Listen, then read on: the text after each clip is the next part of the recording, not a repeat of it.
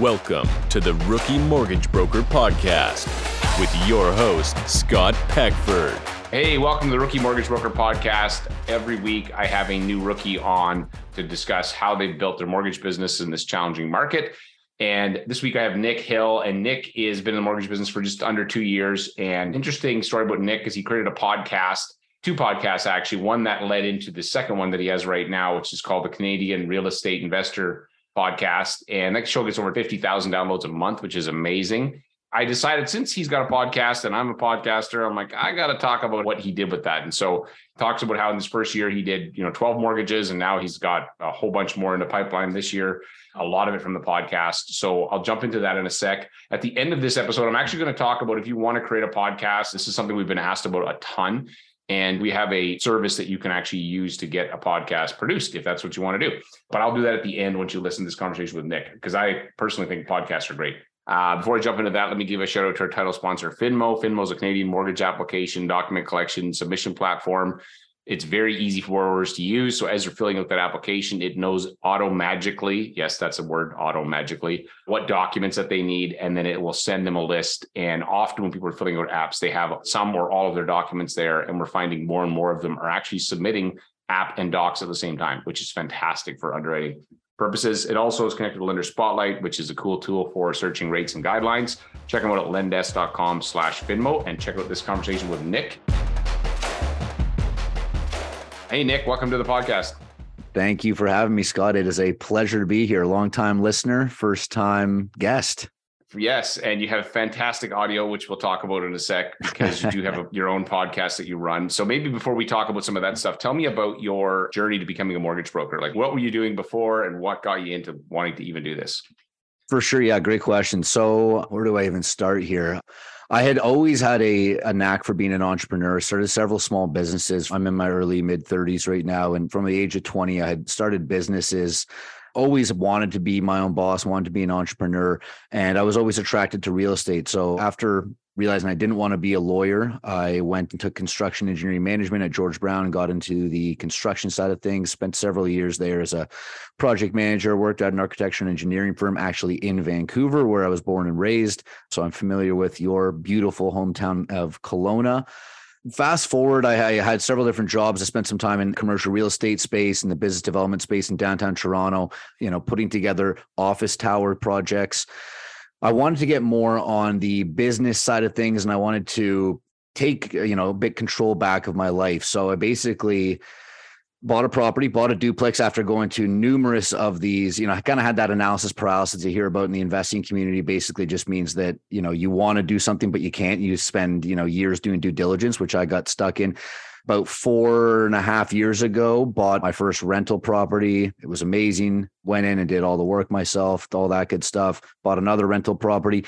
But through that, through those first two specifically, I worked with a mortgage agent and I didn't have the best experience. She was great, but she wasn't an investor focused mortgage agent. And I just felt like, okay, you know, I know the construction, I know the real estate, I'm fairly decent at, you know, starting and growing businesses, but I didn't know anything about the finance side. And I realized, okay, well, that's a pretty important side of things, especially if I want to grow and scale a large real estate portfolio. So I got my mortgage license. And at that point, I had hooked up with a great friend of mine and a figure in the Canadian real estate community, Daniel Foch, who I also have the podcast with. He introduced me to his mortgage agent and his very good friend.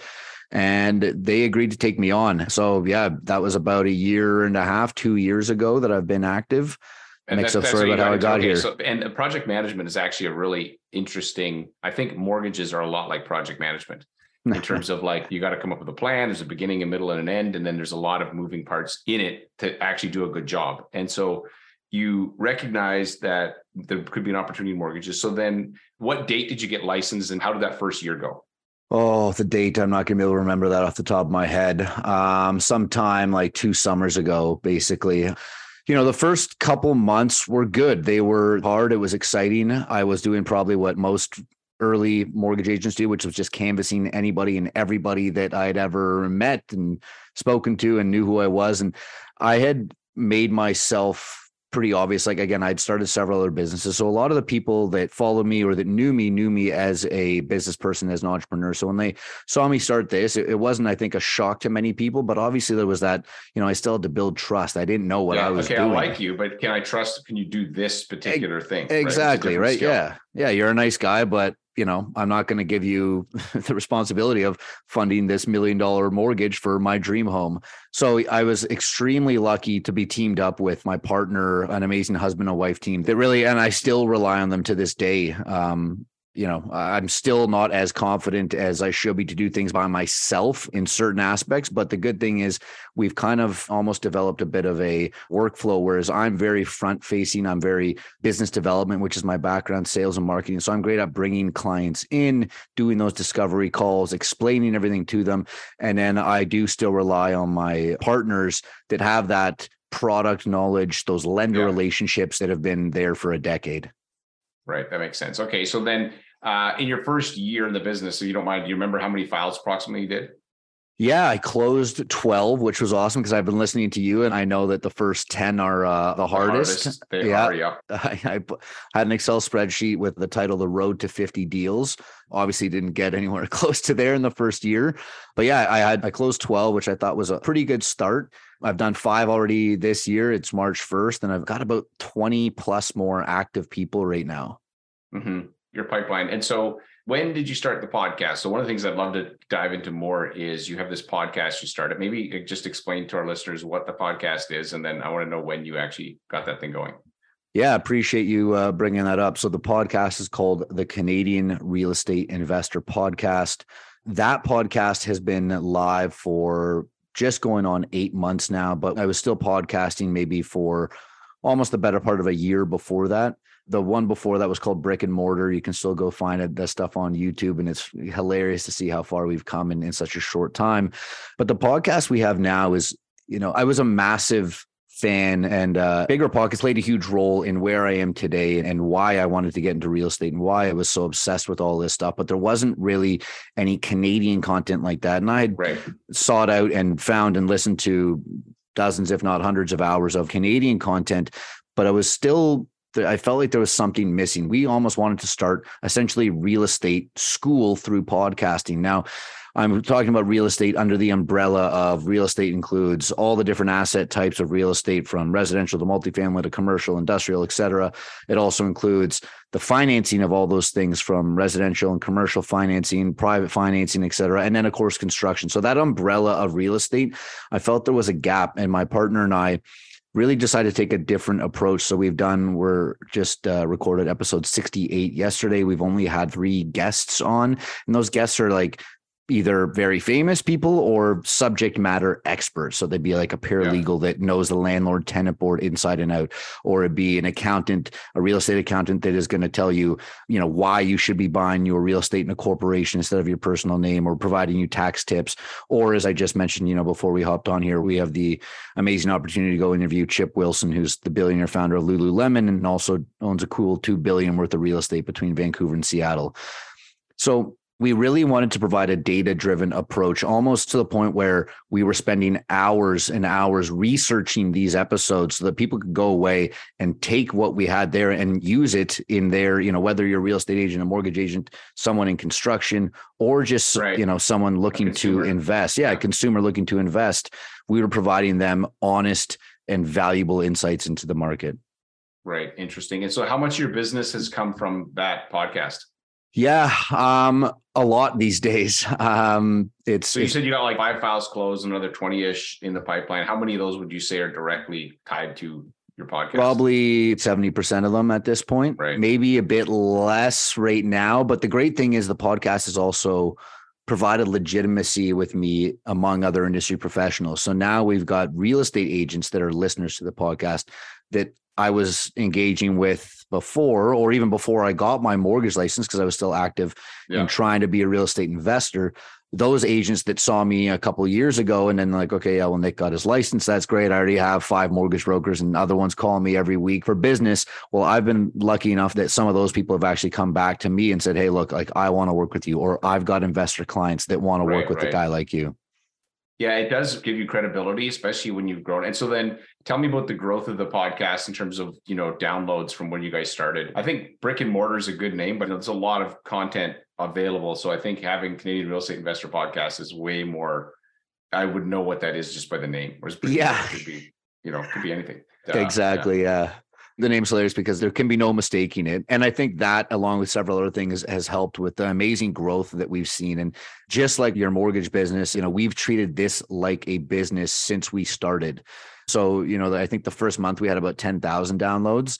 Now we're getting about 50,000 downloads and still actively growing between 5 and 7% a month. So, the goal is to get to 100,000 downloads a month and and really our goal is to create a national community and helped to train and build a community around that next generation of real estate investors and real estate professionals right. and mortgage professional as well. Sorry, I keep saying real estate. I'm just using that as an umbrella term for, for, everything. everything. Yeah. yeah, yeah, that's interesting. The thing I found about having a podcast, even before I had a podcast, I used to have a like when I first started in mortgages, I, I had an AM call-in show, like nice. on AM radio, and so I found I could get access to economists, to you know authors, university, like the guy Moshe, I can't remember his name, the York University guy who did all the studies on variable versus fixed. I had him on my show. You just reach out and say, Hey, I'm with AM11. There could be 20 listeners. They don't know. They're yeah. just like, I'll come on your show because it's, yeah. it's media. And so media does provide a backstage pass to people that like Chip Wilson. How do you get in front of that guy? Like you're not getting in front of him, but you have a large platform and now you can get in front of Chip, but then that builds your credibility as well as your reach. And Exactly. Um, so I love the podcasting format. And I like it's long form, which means that you feel like you know people even if you don't know them. You know, I saw people in real life that I listened to, and I'm like, ah, I was going to write like, what? They don't know who I am. I'm like, shoot, I got to remind myself just because I know them, but they don't know me, right? Like, so that's really interesting. And so, tell me about like the prep that goes into creating something like this. Like, so if somebody's like listening to this and wants to go, I'd like to do a podcast of some kind. Where would they start?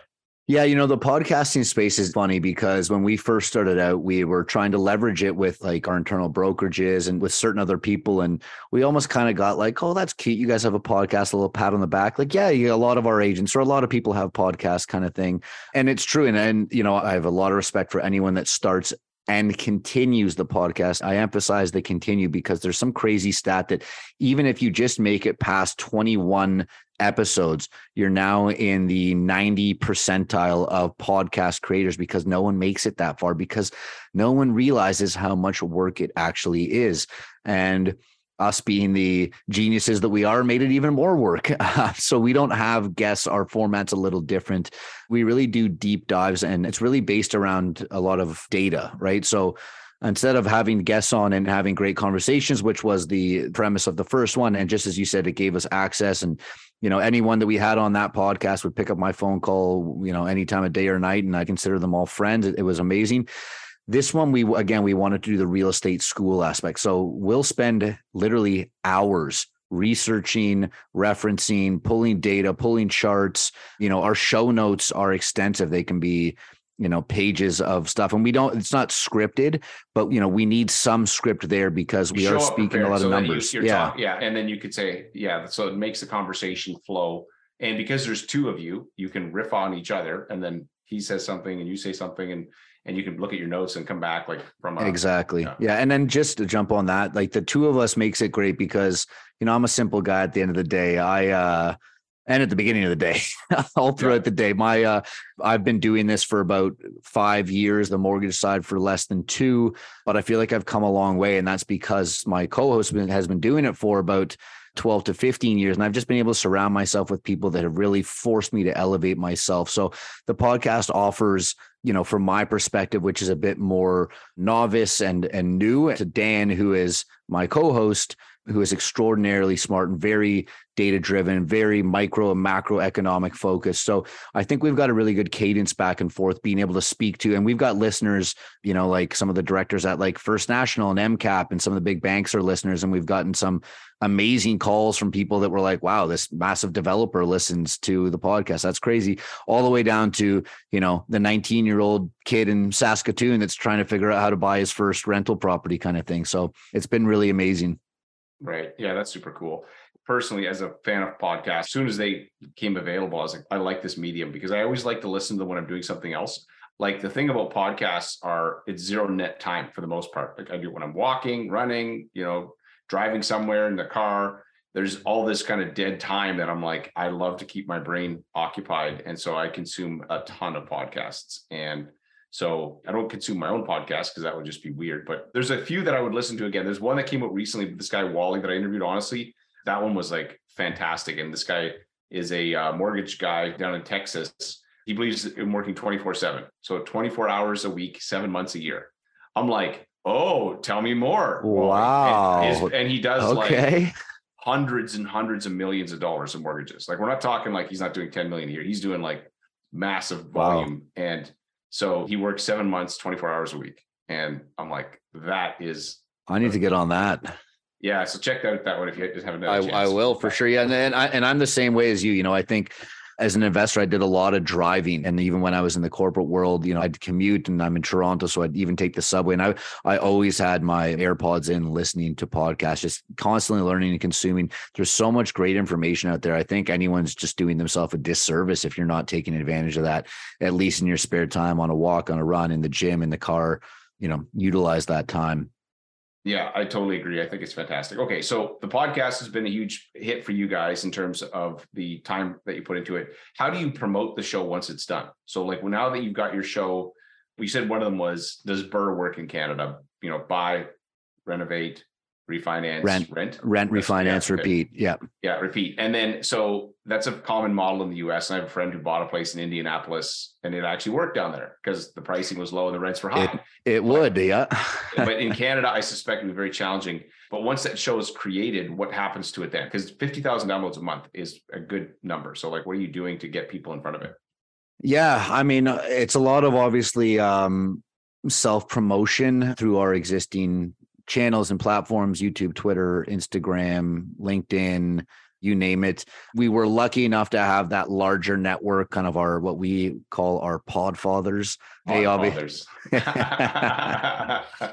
they uh, I like that a lot. Yeah, no, it's fantastic. They were a huge help, obviously, right? I mean, as I said, they get almost 200,000 downloads a month. So they hyped us up on the first couple episodes. You know, we haven't taken out any ad space or anything. That's kind of crazy. It's growing a lot organically. And, and what we've done is anytime we get an email or a DM or anything, I respond to it. I've hopped on probably hundreds of calls with people across the country over the last several months. It's probably one of my favorite things to do, even though it hasn't been so profitable yet.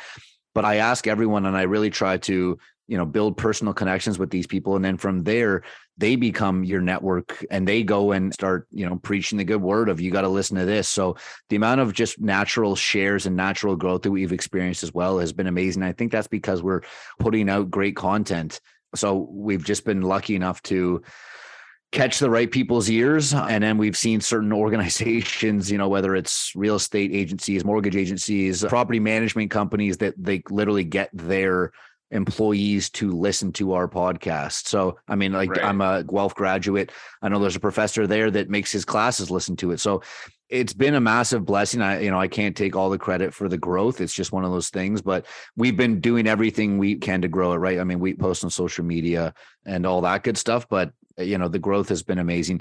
And every single time that someone reaches out, uh, you know, I give them as much free information, as much value as I can without asking anything in return other than, can you please share it with a friend, rate the podcast five stars and write us a review. So we've gotten over 500 five star ratings and 100 written reviews in, in the last less than eight months. Yeah, so that will definitely drive a ton of more yeah. Uh, listeners. And so that's amazing. Okay. So, in terms of your mortgage business, then, so you've got the podcast that's worked well. Is there anything else that you've done to help grow your mortgage business? Yeah, I mean, early on, like the podcast was nothing essentially, right? I mean, we, as I said, we did it for an equal amount of time, if not longer, and it was, you know, we got a couple hundred listens and views on YouTube, and I don't think I got any business from it. So back then, and and what I'm still doing is trying to add as much value as I can to realtors. So you know, targeting top performing realtors, building a relationship with them, and then on social media, I try to remain pretty active, and I try to create shareable things not just things that people laugh at. I mean, I again, I'm you know self-deprecating. I'm all about that, making a fool of myself online. I've got no problem with that. I think yeah. that also builds trust with people. They see you're not just a weird, serious robot trying to do mortgages. So I try to just be myself, and I just put that out there. And I've been able to develop a lot of great relationships with realtors, and then uh, people just come to me on the more investing side of things because you know that's kind of what I've branded myself as. I'm a real estate investor. I'm a mortgage agent that works, you know, with investor focused clients. Not that I'm, you know, most of the stuff I'm working on right now is probably 50 50 investor to first time home buyer that maybe wants to be an investor. Or, you know, we've got three condo deals going on right now. Only one of them is a, you know, quote unquote investment. So, you know, obviously we'll do just about anything, but you know all the same tactics that you preach and that any other good mortgage agent is out there doing it treating it like a business getting out on socials getting in, out in front of as many people as possible Right. That's fantastic. Yeah. The whole podcast thing, I think is, you know, you'd said something about 21. I remember reading before that most podcasts die at six, like six episodes. And so I actually recorded when I created I Love Mortgage Broker, I recorded 10 before I even launched it. So were all done. Just like, to make sure. There I'm you like, go. If I'm going to die, I'm going to die at least a lap and a half around the average. This was back I love like it. seven years ago. And you're playing the long game with the podcast. Like really, yeah. the thing is, is that, you know, where I am in Kelowna, there's a lot of vineyards and they tell me, I'm not a wine expert, but if you wanted to plant a vineyard. It takes seven years from like seed to bottle. And people do it because they're like, hey, that's just how it works. Now, if you stick to podcasting for seven years, even if you kind of sucked, it would work. Yeah. As, as you as, as you pointed out, most people don't stick to it. But the reality is, is that you have to play the long game with it and consistency. So you guys are putting out two episodes a week. Have you always been two a week, or did you just increase the frequency? Like, tell me about that. Yeah. So uh, again, in back in the brick and mortar days, it was one or two a month kind of thing, and we'd miss one here and there. But you know, I want to focus on the word that you said right there is consistency. You know, that whether it's podcasting, your mortgage business, your drop shipping business, or your coaching business, or whatever the hell business it is, consistency is so key. So we have never missed an episode. They come out Tuesday and Friday at 5 a.m. And, you know, our listeners know that now, just like, you know, consistency in following up with agents, consistency in following up with clients. That's a vital part of success in any business.